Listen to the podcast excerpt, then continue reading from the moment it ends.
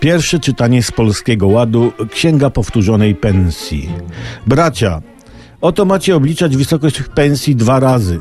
Nie raz, nie trzy, a dwa, według nowych i starych zasad. Tak mówi wam Ministerstwo Finansów.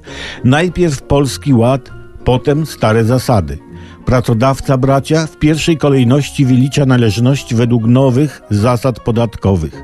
Musi też uwzględnić brak możliwości odliczenia składki zdrowotnej. Pod uwagę musi też wziąć bracia wyższą kwotę wolną od podatku, która bracia może zwiększyć pensję o nawet 425 zł miesięcznie. I już bracia jest z górki. Po obliczeniu wysokości pensji według nowych i starych zasad, pracodawca musi jeszcze potrącić z wynagrodzenia za zaliczkę na PIT. Jeśli nowa zaliczka jest wyższa od starej, zaliczkę bracia rozliczamy według starych zasad, a nadwyżkę pobieramy z pensji dopiero w miesiącu, w którym wystąpi ujemna różnica.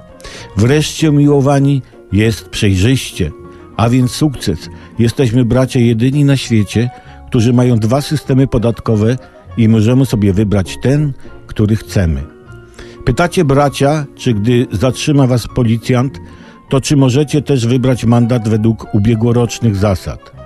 Czy rachunek za podwójną pracę księgowych można wysłać na adres Polskiego Ładu?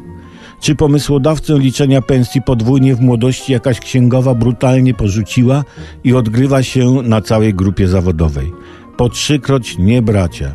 Jedno wszak musicie bracia wiedzieć. Reklamy Nowego Ładu są w pyteczkę. I popatrzcie bracia, jak cienka jest granica między autopromocją a autokompromitacją.